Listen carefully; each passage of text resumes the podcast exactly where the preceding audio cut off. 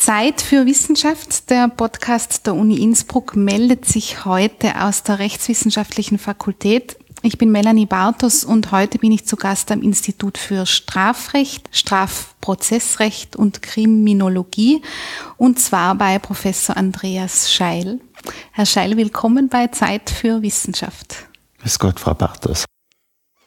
Ich ähm, muss ja ehrlich zugeben, ich bin ein bisschen aufgeregt oder vielleicht mehr gespannt auf unser heutiges Gespräch, denn es ist das erste Mal, dass ich mich in die Rechtswissenschaften wage im Rahmen des Podcasts und äh, im Vorfeld war ich mir an manchen Stellen nicht ganz sicher, wie ich Fragen stellen könnte oder wie, wie ich das formulieren könnte, aber ich habe in der Vorbereitung ähm, gesehen, Sie befassen sich mit äußerst spannenden und vor allem sehr aktuellen äh, Themen und Fragestellungen. Nämlich ist äh, Ihr Schwerpunkt oder einer Ihrer Schwerpunkte im Finanzstrafrecht bzw. Steuerstrafrecht und Wirtschaftsstrafrecht. Ähm, was kann man zu diesem, zu diesem Bereich, der, der für Sie sehr ähm, wichtig ist oder in, in Ihrer Arbeit eine große Rolle spielt, sagen. Was genau ist da Ihr, Ihr Fokus? Ja, das ist ja meine Professur, die ist geschaffen worden, mhm. äh, genau für Wirtschaftsstrafrecht und Finanzstrafrecht. Ähm, aktuell sind diese Themen immer gewesen. Äh, sie sind heute vielleicht mehr im Blickpunkt ja. als früher. Also Wirtschaftsstrafrecht und Finanzstrafrecht hat es immer gegeben. Äh, mhm. Wirtschaftsstraftaten, Finanzstraftaten ebenso. Also Steuerrecht ist so alt wie die Menschheit und äh, Menschen, die Steuern hinterziehen, hat es immer gegeben. Ein Steuerstrafrecht auch. Also das ist hervorgehoben worden durch eine eigene Professur und ist jetzt mehr mehr im Blickpunkt der Öffentlichkeit als früher vielleicht. Ich glaube, das ist der einzige Unterschied. Ja. Mhm. Ja, worum geht's beim beim Finanzstrafrecht? Es heißt deshalb Finanzstrafrecht, weil es nicht nur um Steuern geht, sondern früher ist es auch um Monopole gegangen. Davon haben wir jetzt noch das Tabakmonopol, ein Tabakhandelsmonopol. Mhm. Ähm, Es geht um Zölle, um Einfuhrabgaben äh, im, im Hauptbereich, aber das geht, äh, Finanzstrafrecht hat, es gibt auch ein Finanznebenstrafrecht, das geht äh, hin bis zum Artenschutz, äh, weil äh, Washington Artenschutzabkommen zum Beispiel äh, um den Handel mit geschützten Tieren und Pflanzen äh, zu unterbinden, ist auch Finanzstrafrecht dafür geschaffen worden. Also mhm.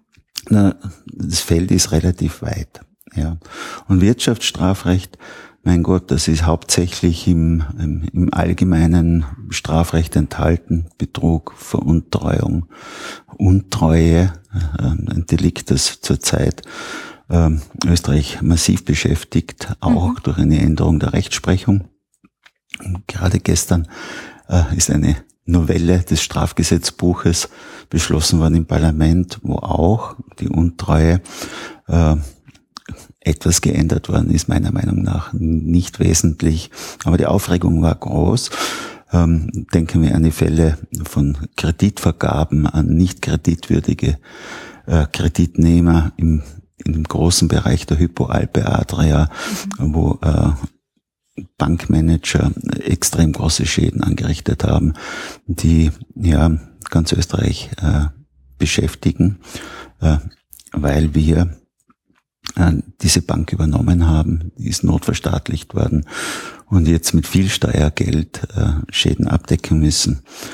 Äh, ja, aber Wirtschaftsstrafrecht äh, gibt's auch in, nicht nur im Strafgesetzbuch, da ist es immer schon betrieben worden. Denken wir an Bilanzdelikte, die auch gestern aus dem Nebenstrafrecht in das Strafgesetzbuch transferiert worden sind und novelliert worden sind.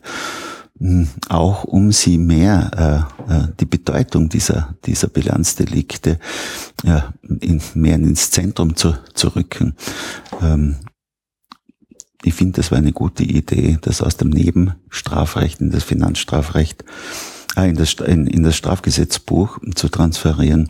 Aber das geht hin bis zu Wettbewerbsstrafrecht, von dem, mhm. was davon noch übergeblieben ist, Kartellstrafrecht. Vor nicht wenigen Tagen sind vier Sportartikelhändler am Arlberg von der Bundeswettbewerbsbehörde äh, mit einer saftigen Geldbuße äh, belegt worden, äh, weil sie ja, sich abgesprochen haben über Preise und damit Konsumenten geschädigt haben. Bis hin zum Medienstrafrecht, äh, das an una- unserer Universität auch nicht besonders gepflogen worden ist, beforscht wird. Um das kümmere ich mich auch, ja. Mhm. Also ein sehr breites Feld, was Sie auch ähm, in ihrer in ihrer Arbeit abdecken. Ja, das ist und und und ein nicht unschwieriges ja. Feld, weil ähm, wenn man von Mord und Totschlag redet, das sind einfache Paragraphen. Ich meine, mhm. unter Mord kann sich jeder was vorstellen. Mhm. Aber wenn man von Finanzstrafrecht redet, dieses Finanzstrafrecht baut auf Abgabenrecht auf, auf dem ganzen Steuerrecht, auf dem Zollrecht.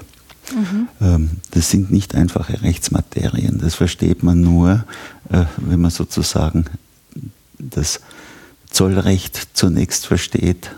Ohne das kann man nicht über Zollstrafrecht reden. Steuerhinterziehung kann man nicht reden, wenn man sich nicht auskennt im Einkommensteuerrecht, im Umsatzsteuerrecht, im Körperschaftssteuerrecht und so weiter und so fort.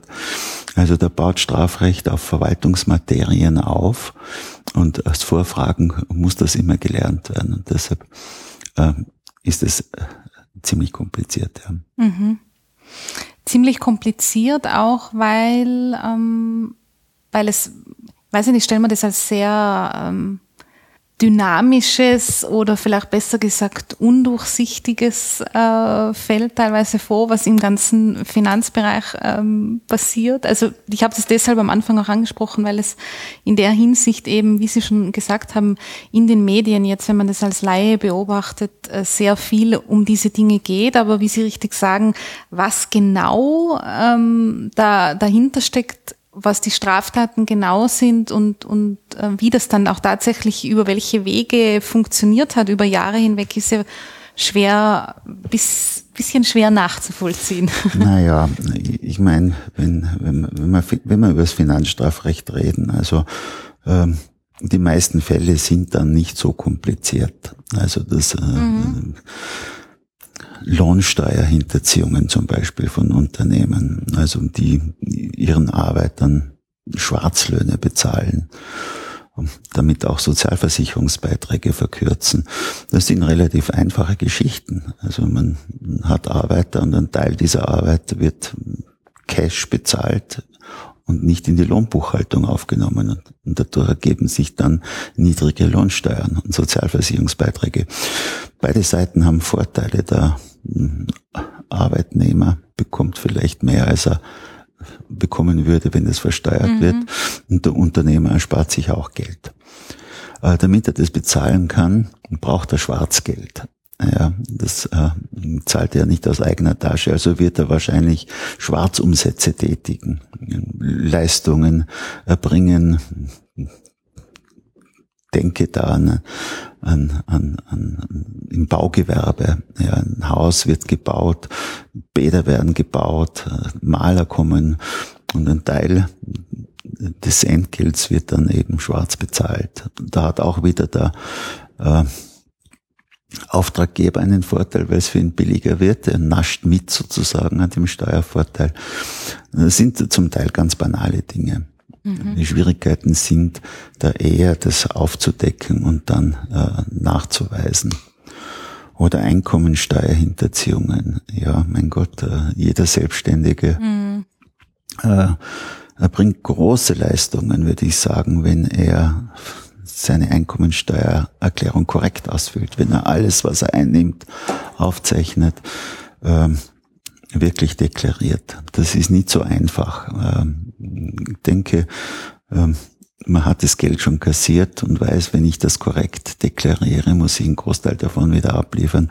Das fällt manchen nicht leicht. Und es ist auch äh, die Versuchung so groß, würde ich sagen, mhm. das nicht korrekt zu machen. In Summe gibt es dann große, große Beträge, ja, also für den Einzelnen, aber auch für die Allgemeinheit. Also das ist eine Geschichte, die ist uralt, äh, ähm, ist im Regelfall nicht so kompliziert.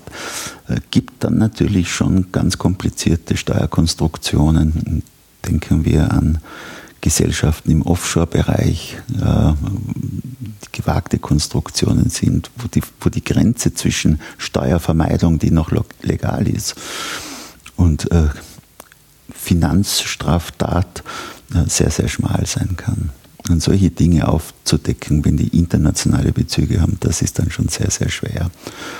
Und auch die Materie wird dann sehr, sehr kompliziert. Mhm.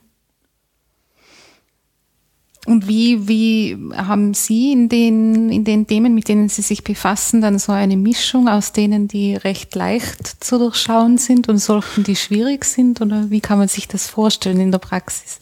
Ja, das, die Bandbreite ist, ist groß. Also von, von, von dem kleinen Unternehmer, der halt einen Teil der, Unter, der Umsätze schwarz macht. Mhm. Die berühmte Frage, brauchen Sie eine Rechnung? Die kennt jeder in Österreich, oder? Mhm. Bis hin, bis hin zu ganz komplizierten Konstruktionen, wo Unternehmen sich in Österreich ansiedeln wollen, zum Beispiel, wo Länder in, in, im Steuerwettbewerb stehen, wo Unternehmen sich die Standorte verständlicherweise auch danach aussuchen, wo sie möglichst wenig Steuern bezahlen. Wenn das Aktiengesellschaften sind zum Beispiel, dann müssen die Manager sogar äh, dem Unternehmen zuliebe darauf achten, möglichst wenig Betriebsausgaben, und da gehören die Steuern dazu, äh, zu verursachen.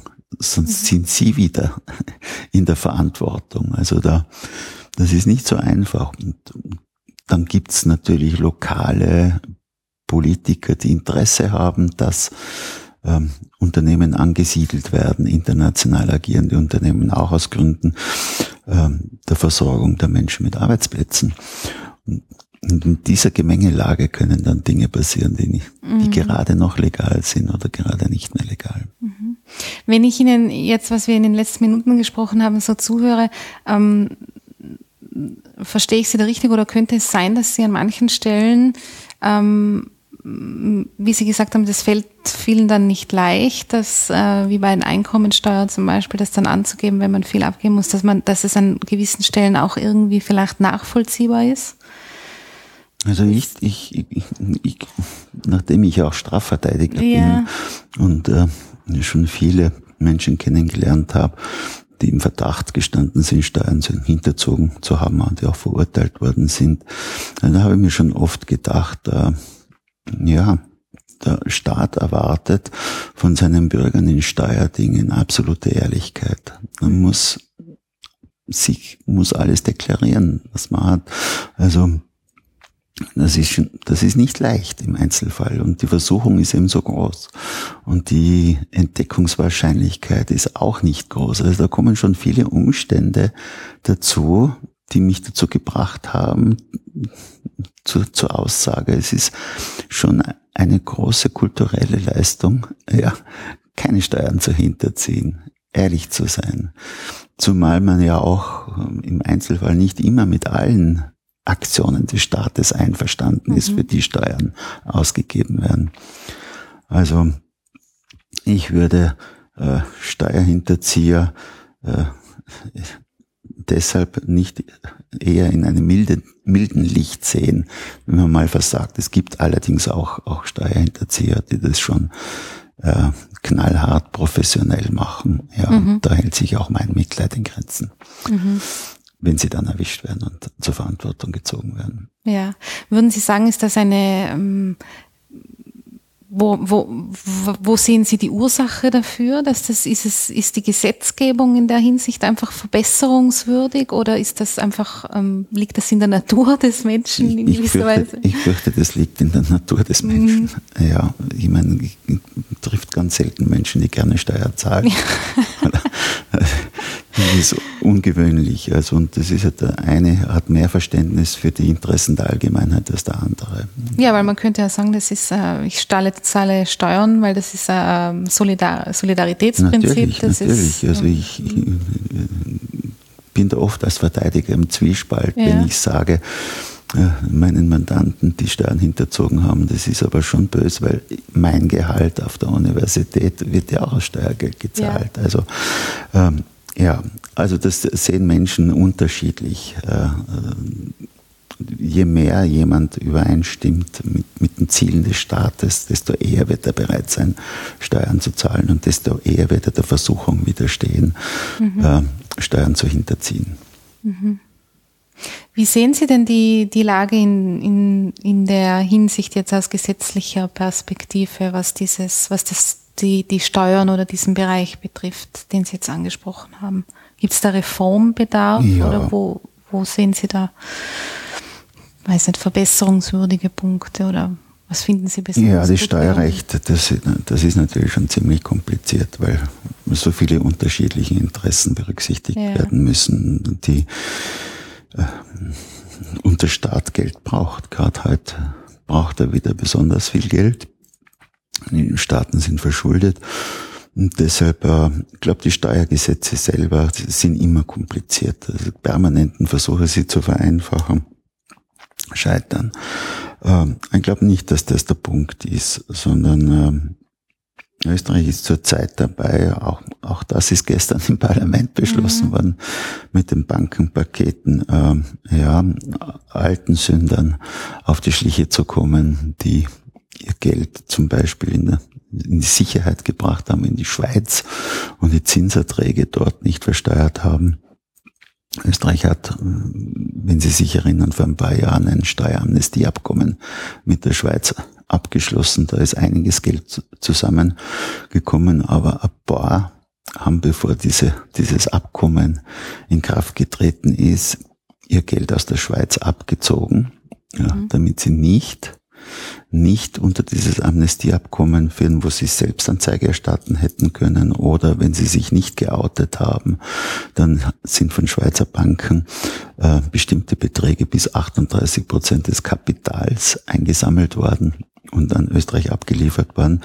Die sind vor dem geflohen. In der Schweiz hat man die Abschleicher genannt, wird vielleicht das Wort des Jahres. Die Abschleicher, die also davon, sich davon geschlichen haben. Ja. Und Österreich hat dann diesem Abkommen entsprechend äh, angefragt, wohin dieses Geld gegangen ist. Und erstaunlicherweise ist dieses Geld nach Österreich gegangen, also zum Großteil. Das sind die Österreicher, haben ihre Konten in der Schweiz aufgelöst und die das Geld in das sichere Österreich gebracht mit dem sicheren Bankgeheimnis. Und wie gestern auch im Parlament beschlossen worden ist, gilt dieses Bankgeheimnis in Österreich gegenüber Inländern auch nicht mehr ab erster Januar zweitausendsechzehn.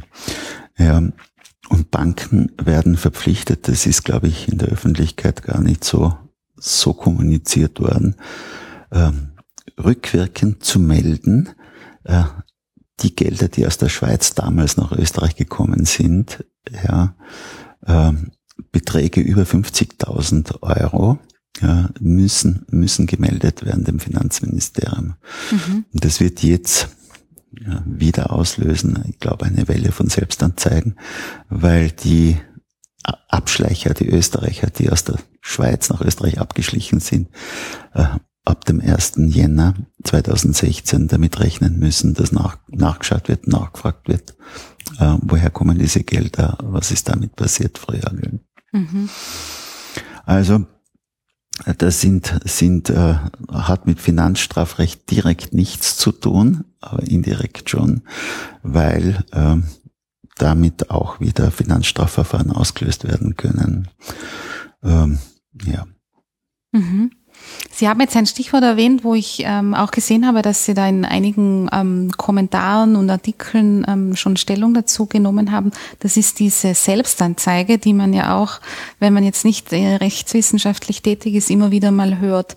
Ist das, ähm, wie kann man das beschreiben? Ist das, ist das, kann ich, wenn ich sage, wenn ich mich selbst anzeige, dann habe ich mit geringerer Strafe zu rechnen. Ist das so banal oder was bringt das eigentlich in, in der Hinsicht? Ja, ich habe meine Habilitationsschrift über die Selbstanzeige ja. geschrieben. Da war mein großes wissenschaftliches Abenteuer, würde ich sagen, weil das der Einstieg, der tiefe Einstieg in das Finanzstrafrecht gewesen ist. Ja. Ähm, äh, historisch interessant entstanden aus einer Kronzeugenregelung im siebzehnten, achtzehnten Jahrhundert, wo Mitgliedern von Schmugglerbanden Straffreiheit zugesichert worden ist. Nicht nur Strafmilderung, sondern Straffreiheit, wenn sie andere Bandenmitglieder verpfeifen, verraten, mhm. der Strafverfolgung ausliefern. Deshalb so interessant, weil das heute wieder ganz modern äh, wird, Kronzeugenregelungen zu schaffen, ähm, die Ende des achtzehnten zu Beginn des neunzehnten Jahrhunderts bei uns abgeschafft worden sind, weil man gesagt hat, ähm, es geht nicht, dass der Staat gemeinsame Sache mit Verbrechern macht, sich mit Verbrechern einlässt, äh, mit ihnen Deals macht, äh, um andere verfolgen zu können, sich also nicht äh, an einen Tisch setzt mit, mit Verbrechern und den Verrat äh, der anderen belohnt mit Strafaufhebung. Mhm. Jetzt kommt das wieder. Das hat man da damals aus mehreren Gründen äh, abgelehnt. Einmal, um nicht den Verrat zu fördern, aber auch, weil es da äh, Missstände gegeben hat, dass staatliche Organe auch schon Provokateurs geworden sind, Straftaten provoziert haben, um, sie, um dann Leute verhaften zu können und, und sich feiern zu lassen. Ja, nicht nur das, damals sind Anzeiger äh, belohnt worden für die Anzeigen. Und auch die Kronzeugen sind belohnt worden und die Beamten sind belohnt worden. Die haben Prämien bekommen, Anzeiger- und Ergreiferprämien dafür, dass sie Finanzstraftaten aufgedeckt haben. Und da ist ein richtiges Geschäft entstanden. Also man provoziert eine Straftat, erwischt die Leute dann und kassiert dann eine Prämie. Und um die Sache ganz rund zu machen, ist diese Prämie gezahlt worden, aus einem Anteil an der Geldstrafe, die die Verratenen zahlen haben müssen. Also an Perfidie eigentlich Aha. nicht mehr zu überbieten. Aha. Und das hat man abgeschafft. Aber jetzt, zweihundert Jahre später, kommt das wieder. Ich glaube, man hat vergessen, diese Bedenken, die man damals gehabt hat, die sind jetzt verschwunden. Nein, äh, wer Selbstanzeige erstattet, wird straffrei. Also wird nicht nur die Strafe wird gemildert, sondern komplett straffrei. Dann gibt's gute Argumente dafür. Für die Selbstanzeige, wenn wir sie nicht hätten, ich fürchte, man müsste sie fast erfinden. Mhm. Ähm, das hängt damit zusammen, dass ähm, Abgabepflichtige Ähm, aktiv an der Festsetzung der Steuern mitwirken müssen. Wir müssen ähm, Abgabenerklärungen abliefern äh, in bestimmten Perioden, für bestimmte Perioden, die müssen richtig sein. Äh, wenn es zu einer Prüfung kommt, müssen wir den Steuerprüfern unsere Buchhaltungen zeigen, ja, Sachen erklären. Also wir müssen aktiv mitwirken an der korrekten Festsetzung der Abgaben. Und wenn jetzt jemand fahrlässig Abgaben verkürzt hat, weil er sorglos gewesen ist, weil er sich nicht auskannt hat im Steuerrecht, oder da muss er aktiv mitwirken. Und wenn er jetzt an der Ab- aber auch derjenige, der vorsätzlich hinterzogen hat, der mal einmal der Versuchung erlegen ist zum Beispiel oder zweimal äh, und Steuern hinterzogen hat, es kommt zur Prüfung, er muss aktiv mitwirken an der korrekten Festsetzung der Steuern und kommt damit in eine Zwangslage, weil er jetzt gezwungen ist, auch sich direkt oder wenigstens indirekt aktiv selber belasten zu müssen. Und seit der Abschaffung der Folter, das ist ein heiliger Grundsatz äh, im Strafrecht, dass man nicht gezwungen werden darf, mit Strafen, früher durch Folter, mit körperlicher Gewalt, aber heute durch Strafen oder sonstige Nachteil, aktiv an seiner eigenen äh, Selbstbeschuldigung mitwirken zu müssen. Mhm. Äh, dieser Nemo tenetur se ipsum accusare Grundsatz, äh, der hat Verfassungsrang bei uns. Mhm. Deshalb hat man in Österreich, auch in Österreich,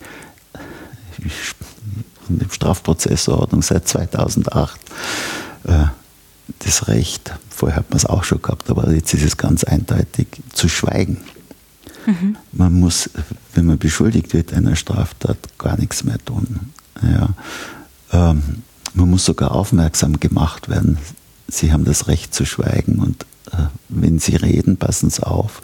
Alles, was Sie jetzt sagen, kann das gegen Sie verwendet werden. Das ist das, was man werden. Im Fernsehen ja auch immer wieder ja, hört, oder? Diesen, Sie haben diesen, das Recht zu schweigen und alles, was Sie sagen. Ja. Das ist die berühmte Miranda Rule aus Aha. Amerika, ja. aus den sechziger Jahren des neunzehnten Jahrhunderts, die wir gekannt haben in den amerikanischen Kriminalfilmen, ja. wenn wir an Kocek denken. Äh, Der hat es allerdings nicht immer selber gesagt, sondern hat es seinen Assistenten äh, sagen lassen. Den berühmten Satz Crocker, so hat sein Assistent geheißen, sagst du ihm. Also klär du den Beschuldigten auf, den verhafteten Beschuldigten, sie haben das Recht zu schweigen. Alles, was sie sagen, kann gegen sie verwendet werden. Aber zurück zum Finanzstrafrecht. Mhm. Wenn jetzt jemand vorsätzlich oder fahrlässig Abgaben verkürzt hat und er bek- bekommt dann eine Prüfung, und wird jetzt gezwungen, im Rahmen des Abgabenverfahrens Dinge vorzulegen, durch die er sich selber belastet, dann ist er in einer Zwickmühle. Er muss einerseits aktiv seinen abgabenrechtlichen Verpflichtungen nachkommen. Mhm. Wenn er das nicht tut, kann er mit Zwangsstrafen belegt werden, macht sich wieder strafbar wegen einer Finanzordnungswidrigkeit. Und gleichzeitig hat er aber das Recht zu schweigen. Diese Zwickmühle, aus der kommt er nicht raus. Wenn er aber die Möglichkeit hat, bis zu Beginn so einer Prüfung Selbstanzeige zu erstatten, bei Fahrlässigkeitsdelikten sogar noch während dieser Prüfung, dann kann man diesen Widerspruch auflösen. Weil er ja mhm. dann zwar gezwungen ist, was zu sagen, aber durch diese aktive Mitwirkung, durch die Selbstanzeige, ja, wird er straffrei. Also diesen, diesen, diesen Konflikt äh, kann man in vielen Fällen, nicht in allen leider, äh, auflösen. Das war die Quintessenz meiner Habilitationsschrift. Mhm. Ja. Diese, diese, dieses Spannungsverhältnis zwischen den Mitwirkungspflichten in einem Abgabenverfahren auf der einen Seite und dem Recht zu schweigen, sich nicht selber durch aktives Tun belasten zu müssen, auf der anderen Seite im, im Finanzstrafverfahren, das hat den Doyen der österreichischen Steuerrechtler, den Herrn Stoll, in den achtziger Jahren zum spektakulären Aufsatz veranlasst, wo er gesagt hat, wir können diesen, diesen Konflikt nicht lösen, außer wir schaffen das Finanzstrafrecht ab. Also das war ein besonnener Steuerrechtler, der äh, die Lösung darin, darin gesehen hat, das Finanzstrafrecht abzuschaffen. Das wäre mhm. natürlich... Und dann habe ich versucht, diese Lösung über die Selbstanzeige zu, zu finden. Er war dann auch Gutachter in diesem Habilitationsverfahren, ja, und hat sich sehr gefreut äh, darüber, dass in dem Gesetz, das er abschaffen wollte, zumindest ein Großteil der Fälle gelöst werden kann über die Selbstanzeigebestimmung. Ja, die Selbstanzeige, die spielt eine große Rolle im Finanzstrafrecht. Mhm. Okay, also dann, wenn, dann verstehe ich Sie da richtig, dass die Selbstanzeige, weil es könnte ja so aus, wie gesagt, nicht rechtswissenschaftlicher Perspektive so der Eindruck entstehen, gut, die, ich zeige mich selber an und dann bin ich fein raus, als, als wäre das eine einfache Methode, sich dann da rauszukommen, das, das kann man so nicht sagen. Nein, einfach ist das nicht. Also das ist, die Selbstanzeige in Deutschland äh, ist sie ziemlich unter Druck geraten. In, ja. in, in deutschem Strafrecht ist die Selbstanzeigebestimmung, äh, ich glaube, der einzige Strafaufhebungsgrund, äh, wo ein Täter nach der Tat durch äh, sich wieder selber straffrei machen kann. Das, in Österreich hat tätige Reue. Das heißt, ein Täter der eines Vermögensdelikts, ein Dieb, äh, der zuerst einen Diebstahl begeht und sich dadurch strafbar macht und der dann die Beute dem Opfer zurückbringt, b- bevor die Polizei von dem Verschulden des Diebs erfahren hat, kann der straffrei werden. das ist seit dem Strafgesetz Josef der Zweite in Österreich äh, so. Ähm, das hat viele Vorteile. Also auf den ersten Blick klingt das paradox. Mhm. Oder? Äh, jemand, jemand begeht einen Diebstahl und dann gibt er die Beute zurück. Und dann wird er straffrei. Und Deutschland, die deutschen Strafrechtler sagen, es geht doch nicht, dass der Täter nach der Tat über den Strafanspruch des Staates disponiert, indem er die Beute zurückbringt. Und es findet kein Strafverfahren statt, es gibt keine Strafe. Ähm, manche gehen sogar so weit zur Selbstanzeige und, und sagen, das ist ja die Einladung geradezu, Finanzvergehen mhm. zu begehen, yeah. wenn man dann wieder straffrei werden kann. Na, das kann nur jemand sagen, der, der, der nicht lange über diese Selbstanzeigebestimmung nachgedacht hat. Weil ökonomisch macht es keinen Sinn, zuerst Steuern zu hinterziehen, dann Selbstanzeige zu erstatten. Dazu gehört ja auch, dass man die Steuern dann nachzahlt. Ja. Ja. Ähm, das, einen Zinsgewinn kann man da vielleicht kriegen, aber der wird jetzt im Abgabenrecht auch wieder abgeschöpft. Also ökonomisch macht es überhaupt keinen Sinn.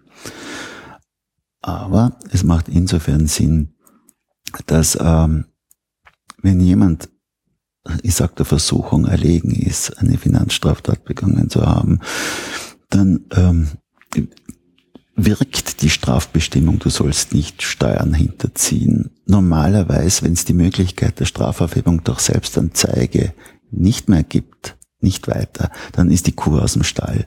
Und der Finanzstraftäter hat eigentlich nichts mehr zu verlieren, außer das Geld durch eine Geldstrafe oder seine Freiheit, wenn es eine Freiheitsstrafe gibt. Wenn wenn es danach aber die Möglichkeit gibt, durch Selbstanzeige und durch Schadenswiedergutmachung, durch Bezahlung der verkürzten Abgaben äh, straffrei zu werden, dann nagt das in ihm. Ja. Mhm. Dann kann er hergehen und kann sagen, okay, ich habe einen Fehler gemacht, ähm, ich mache den Schaden wieder gut. Dann passiert nichts anderes, als was in einem Strafverfahren auch passieren würde.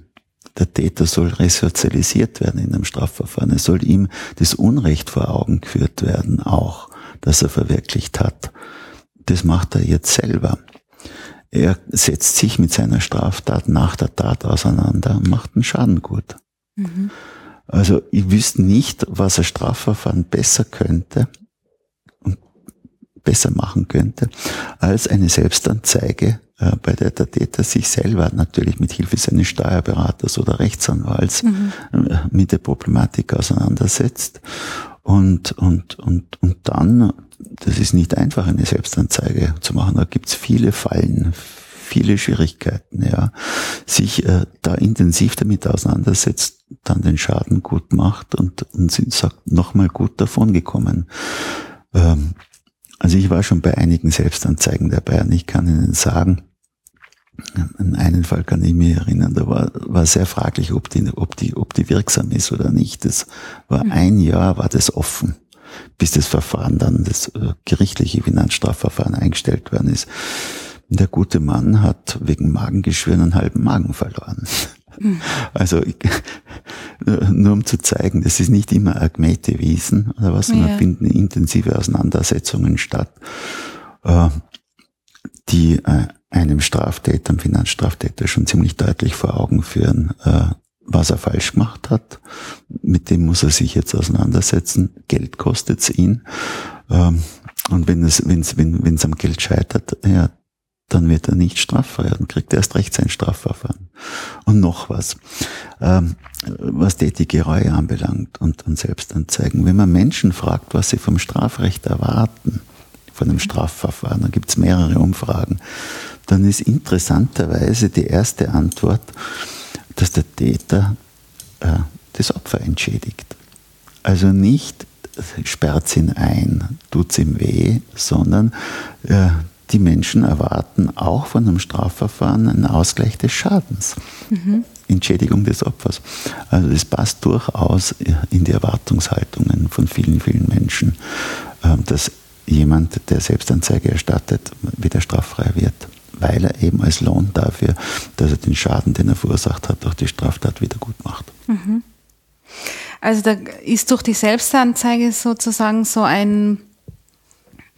Wie soll man es nennen, so ein äh, Vehikel geschaffen worden oder vorhanden, wo ich, ähm, wo nicht die Rechtsprechung sozusagen über mich kommt, sondern wo ich selber aktiv ja. werden kann und dann ähm ja. Also das ist, das ist die Vorstellung, dass eine Selbstanzeige so mir nichts, dir ja. nichts so locker geht. Ich meine, gelegentlich gibt es solche Selbstanzeigen auch. Aber, aber, aber, aber, aber Selbstanzeigen, wo Schaden gut gemacht werden muss, wo die Steuern nachgezahlt werden müssen. Das Geld, das man sich erspart hat durch Steuerhinterziehungen, wird ja nicht immer, liegt nicht immer auf der hohen Kante. Das ist verbraucht, investiert und so weiter, braucht man Kredit. Also das ist alles nicht so einfach, wie man sich das vorstellen kann. Das erfordert viel aktive Mitwirkung und Auseinandersetzung mit der eigenen Tat. Und deshalb meine, meine Meinung, ich wüsste nicht, was ein, ein formelles Strafverfahren besser könnte, als wenn der Täter das selber in die Hand nimmt und sich selber damit auseinandersetzen muss. Mhm. Das ist interessant. Jetzt haben Sie da in, im Zusammenhang mit der Selbstanzeige, haben Sie ja jetzt erwähnt, dass Sie äh, sozusagen selbst bei Selbstanzeigen dabei waren oder das begleitet haben und ähm, sich aber andererseits in dem konkreten Beispiel jetzt zum Beispiel in Ihrer Habilitation intensiv damit befasst haben. Wie muss man sich das bei Ihnen vorstellen, diesen, diesen Bereich rechtswissenschaftliche Forschung auf der einen Seite und praktische Tätigkeit auf der anderen Seite? Überschneidet sich das? Lernt, brauchen Sie die praktische Tätigkeit, um überhaupt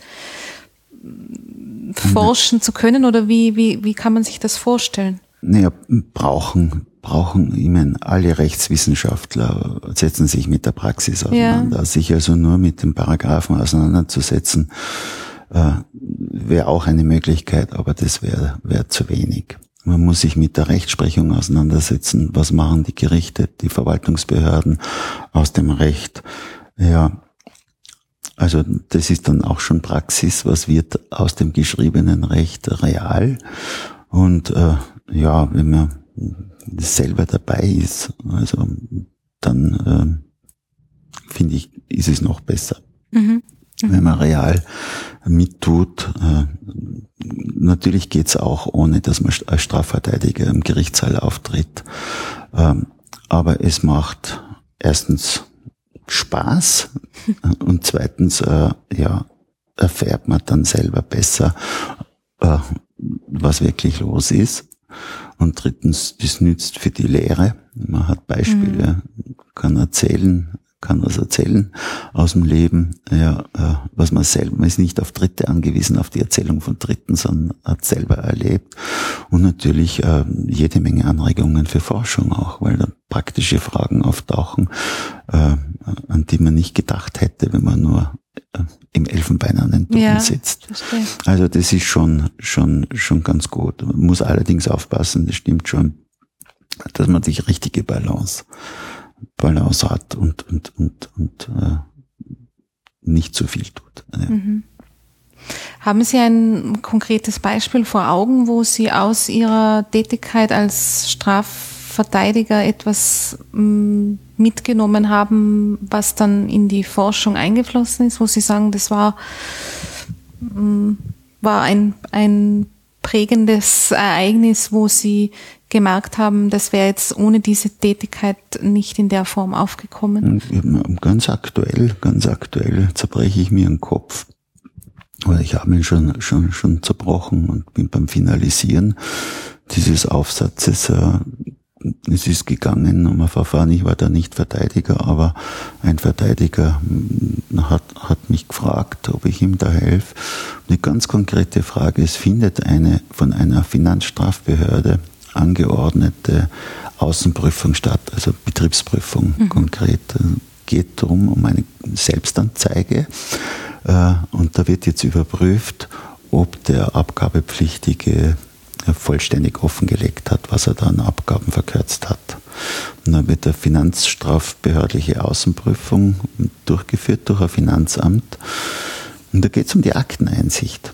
Dann geht es um die Akteneinsicht. Entscheidet jetzt die Finanzstrafbehörde im Ermittlungsverfahren für ein gerichtliches Finanzstrafverfahren und die Staatsanwaltschaft auf der einen Seite, die das angeordnet haben, diese Prüfung, diese Außenprüfung, über die Frage, darf, in den, darf der Beschuldigte und sein Verteidiger in den Akt hineinschauen, um sich wirksam verteidigen zu können, oder B, entscheidet das, weil diese finanzstrafbehördlich angeordnete Außenprüfung äh, gleichzeitig auch eine abgabenbehördliche Prüfung ist zur Festsetzung der Abgaben, oder entscheidet das Finanzamt nach den Regeln der Bundesabgabenordnung über die Akteneinsicht. Und da gibt es ein, ein, eine Schwierigkeit.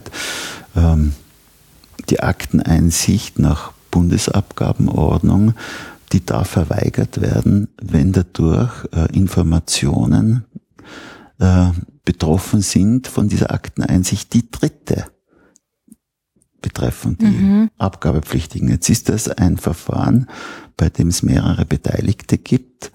Und damit ist die Akteneinsicht, wenn man das nach den Regeln der Bundesabgabenordnung macht, leichter beschränkbar, wie wenn man das nach den Regeln der Strafprozessordnung, ja, in dem Fall, oder ähm, des Finanzstrafgesetzes macht, wo keine Rücksicht auf Geheimhaltungspflichten, die Dritte betreffen, genommen wird. Eine ganz banale praktische Frage mit großen Auswirkungen, und da wird jetzt herumgetan, äh, gibt es die unterschiedlichsten Meinungen. Ja. Also auf die Fragestellung wäre ich nicht gekommen, wenn ich mit dem Verteidiger nicht öfter einmal ja. was zusammen mache, zum Beispiel. Ja. Ist es an manchen Stellen auch vielleicht ein bisschen überraschend, dass man das, dass man auf gewisse Fragen, die vielleicht gar nicht so schwierig erscheinen, aus rechtlicher Sicht nicht wirklich eine definitive Antwort hat? Das ist die, die Rechtsordnung ist nicht aus einem Guss. Ja. Ja, also das ist, ähm, es gibt so viele, so viele Zweifelsfragen und unterschiedliche Interessen geschützt sind in unterschiedlichen Verfahren, und die treffen dann da zusammen. Das ist dann die große Kunst, da die richtigen Antworten zu finden oder zumindest vertretbare Antworten zu finden. Mhm. Ob sie richtig sind, das wissen sowieso immer nur die Höchstgerichte. Ja. Aber dass dieser Eindruck, den man äh, gewinnt, äh, ich, ich kann mich noch an, an Studienkollegen von mir erinnern, die eben äh, Rechtswissenschaften studiert haben, die nämlich gerade beim Strafrecht, das ist ja so die bisschen die Angstprüfung, oder? Wenn ich das so so richtig... Ist das wirklich so? Äh, ja, ich habe, also meine Erfahrung war von meinen Studienkollegen, dass Strafrecht eines der schwierigsten Dinge ist. Äh, warum haben Sie sich denn für so einen, also empfinden Sie das einerseits so, und andererseits, warum haben Sie sich für ein Gebiet entschieden, wo Sie eingangs ähm, ja schon angedeutet haben, dass es nicht das Einfachste ist? Das hat sich bezogen auf das Finanzstrafrecht und okay. das Wirtschaftsstrafrecht. Also Mord zu verstehen, ja. das ist ganz einfach. Ja. Also das ist... Das ist, ich glaube nicht, dass es ein einfacher, was Einfacheres mhm. gibt, als einen Mord zu verstehen, Mordparagrafen. Nein, das waren jetzt zwei Fragen. Also ich weiß nicht, Sie sind jung. Ihre Studienkollegen, die haben wahrscheinlich Strafrecht nach der geltenden Curriculum gemacht. Ja.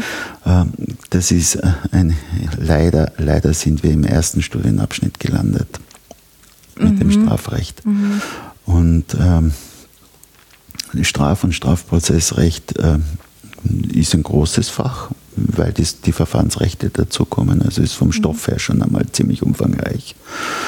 Und ähm, ja, es ist wahrscheinlich, wir sind nicht glücklich, dass wir im ersten Abschnitt äh, gelandet sind. Das war eine, eine, eine Studienreform mit dem Ziel, die Dropout-Quoten im Strafre- äh, in, in, in Rechtswissenschaften dadurch zu senken, dass da damals erste Abschnitt, der nur aus rechtshistorischen Fächern bestanden hat, mit einem Fach oder mit Fächern des geltenden Rechts äh, versehen mhm. wird, damit Studierende von Anfang an sehen können oder besser sehen können, ist, ist es das Studium, das mir gefällt oder nicht, um, um die Dropout-Quoten äh, nicht, nicht zu senken, sondern um die Dropouts früher zu produzieren. Also dass jemanden, dem das nicht gefällt, dass der f- früher umsteigt auf ein anderes Studium. Ähm, ich weiß nicht, ob das gelungen ist, weil die, die Ausfallsquoten in Rechtswissenschaften, glaube ich, sind immer hoch. Es hängt damit zusammen, dass es für viele ein Verlegenheitsstudium ist. Für mich war es übrigens auch ein Verlegenheitsstudium, weil ich auch nicht gewusst habe, was ich eigentlich wirklich will. Mhm. Und dann habe ich Rechtswissenschaften gewählt. Das war gut so. Nein, ich glaube, dass deshalb das als schweres, schweres Fach gilt, vom Stoffumfang her. Wie ich dazugekommen bin, das war Zufall. Zufall. Das war Zufall. Ich habe, wie schon gesagt, wollte zuerst, ich wollte Filmregisseur werden, das war mein eigentlicher Wunsch. Aha. Ja. Und habe mich dann doch nicht getraut, das in Wien zu studieren, weil eine Nenntante von mir mit einem Artikel aus der Süddeutschen Zeitung gekommen ist, kurz nach der Matura. Für mich war schon feststehen, dass ich Filmregisseur werde, mit einem Artikel aus der Süddeutschen Zeitung über die Filmhochschule in München, die also eine technische Ausbildung vermittelt und nicht eine künstlerische, und da haben, ich glaube, von hundert Absolventen zwei einen Job gefunden, und das war mhm. mir dann doch zu riskant. Mhm. Und dann bin ich nach Wien gegangen und habe Volkswirtschaftslehre studieren angefangen, also Wirtschaft interessiert mich heute auch immer noch äh, ziemlich. Und dann zurück nach Innsbruck und habe da aber mit mit mit Jus weitergemacht, äh, aber wirklich mit ohne jede konkrete Vorstellung, was ich mache, sondern ich habe gewusst, wenn ich Jus studiere, kannst wieder vieles tun, legst ja. dich nicht fest. Äh, ja, und dann war das große Glück, dass äh, ich in, der, in einer Vorlesung antike Rechtsgeschichte den Professor Horak kennenlernen durfte, mhm. verstorben ist vor kurzem, ein, ein Römischrechtler, und der hat mit uns äh, diskutiert, ich kann mich erinnern, das war für mich das Schlüsselerlebnis, äh, mhm. diskutiert, ich weiß nicht mehr, ob das eine, eine, eine, eine ein Rechtssatz äh, aus Griechenland gewesen ist oder aus, aus dem Zweistromland. Ähm, es ist darum gegangen, wer den, einen Olivenbaum umhackt, wird mit dem Tode bestraft.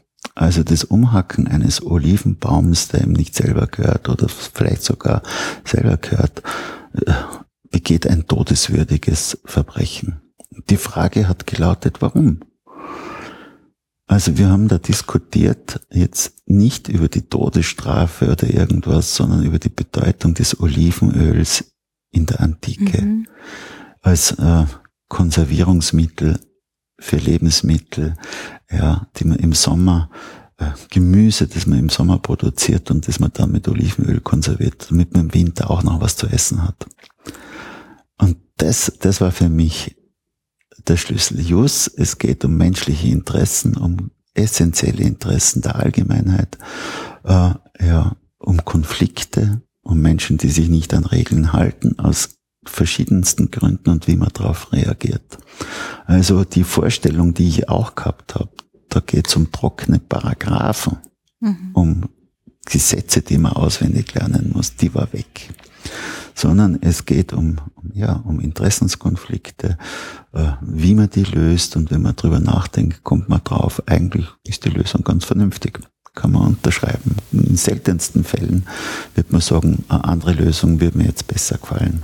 Man kommt relativ schnell drauf, dass Interessenskonflikte so oder so gelöst werden können, dass es Nutznießer gibt und Leute, die weniger Vorteile von der Lösung haben, also dass da auch viel Politik dahinter hintersteckt.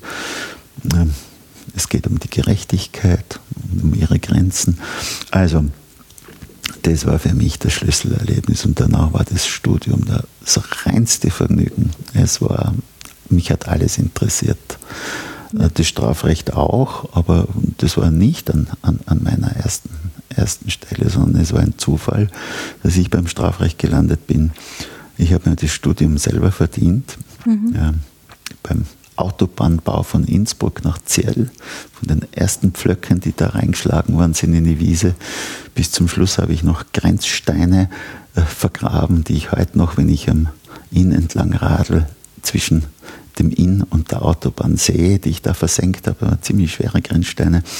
Mhm. Und äh, da ist der Professor Bertel äh, von Salzburg nach Innsbruck gekommen als zweiter Professor, und der hat äh, Studienassistenten gesucht und hat die eingesessenen Assistenten äh, beauftragt, äh, Stud Studierende anzusprechen, die aufgefallen sind als wissbegierig und so mhm. weiter. Und äh, das war, ich war einer davon. Ja, ich bin von dem Frank Höpfel, der jetzt Professor in Wien ist, angesprochen worden. Warum bin ich angesprochen worden? Ich bin ihm aufgefallen, erstens einmal durch permanent kritische Fragerei, was da mit dem Strafrecht so los ist, wie man das erklären kann, dass der Staat ähm, Diebe, die andere am Vermögen schädigen, bestraft. Mit Vermögen, mit Geldstrafen, also mit Vermögenseinbußen, wie man das auf die Reihe kriegt, oder ein Freiheitsentzieher bestraft mit einer Freiheitsstrafe im Gefängnis, mhm. was das Ganze bringt. Also die klassischen Fragen, die sich das Strafrecht gefallen lassen muss. Und geendet hat diese Geschichte damit, dass es also eine Klausur geschrieben worden ist, bei der ich an einer ganz entscheidenden Frage einen schweren Fehler gemacht habe. Ähm, es ist gegangen um eine Brandstiftung. Es war der Sachverhalt, und zwar gibt wie heute noch Brandstiftung an einer fremden Sache und an einer eigenen Sache. Wenn man an einer eigenen Sache eine Brandstiftung begeht, dann ist sie nur dann als Brandstiftung strafbar, wenn man über den Feuersbrunst, die man verursacht, darüber hinaus noch Menschen konkret gefährdet oder großes Vermögen konkret gefährdet.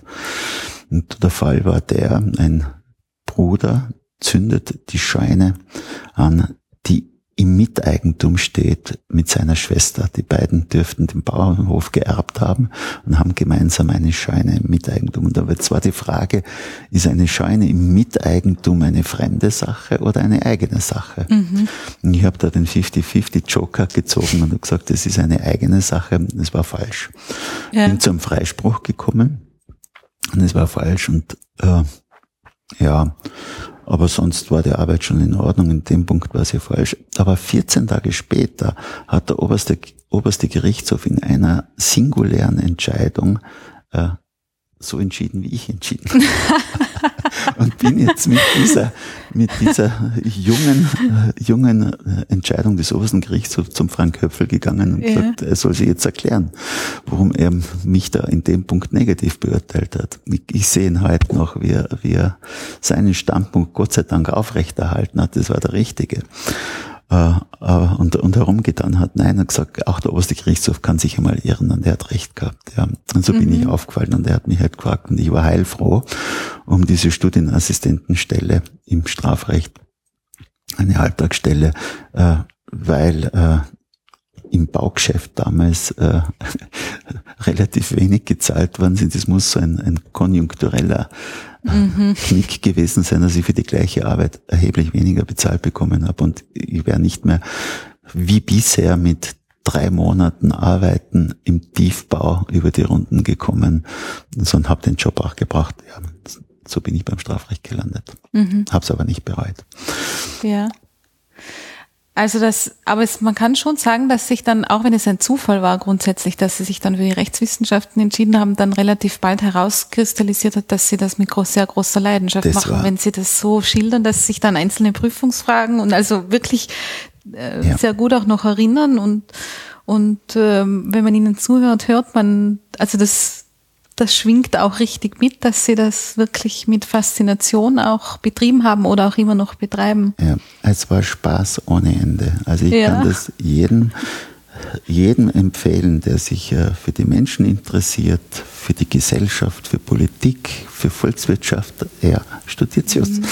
Ja. Das ist, es ist für jeden was dabei. Ja.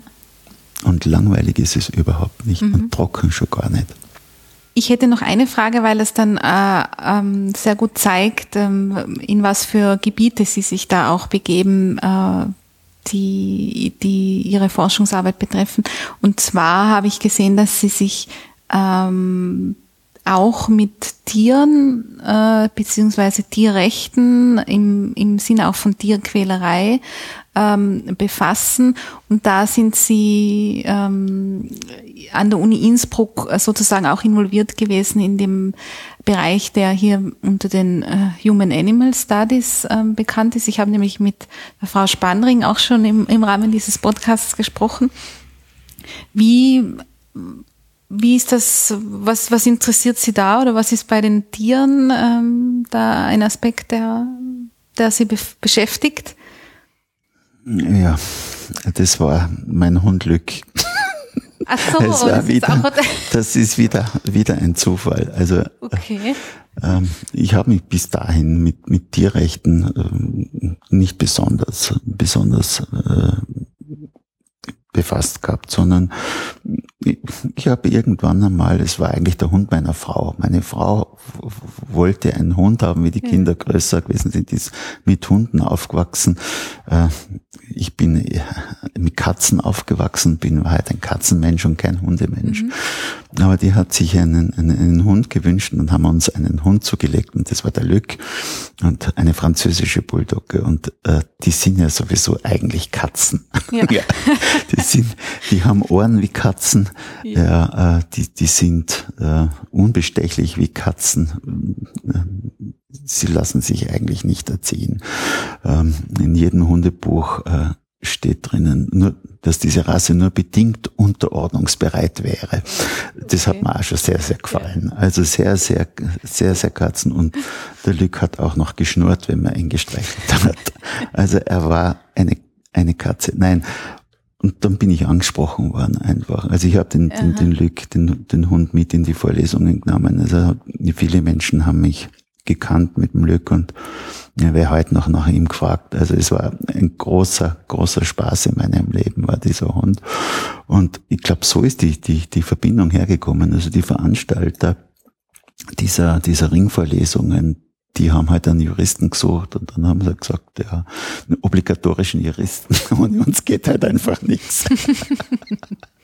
Und dann, und dann haben sie mich angesprochen und dann habe ich gesagt, ja, also, und, und habe mich, habe da zunächst einmal über Tierquälerei geredet und dann im weiteren Sinn, also Vorträge gehalten. Also, die, ich bin dankbar um diese Einladung, weil ich meinen Horizont auch erweitert habe. Mhm. Äh, was die Rechte anbelangt. Aber ich würde jetzt nicht sagen, dass ich, dass das eine, eine, ein, dass ich ein Tierrechtler wäre oder was das nicht ist. Und ich habe an zwei Vorlesungen teilgenommen. Ich glaube, es war ganz lustig. Habe ich schon gesagt, den größten Nutzen habe wahrscheinlich ich selber gehabt, weil ich mich, äh, weil ich wieder was gelernt habe. Ja. Mhm. Verstehe. Ja, ähm, dann würde ich sagen, Herr Professor Scheil, ich glaube, wir könnten noch stundenlang weiterreden, auch wenn ich, wenn ich mir Ihre Publikationen und, und Kommentare, Beiträge und so weiter anschaue.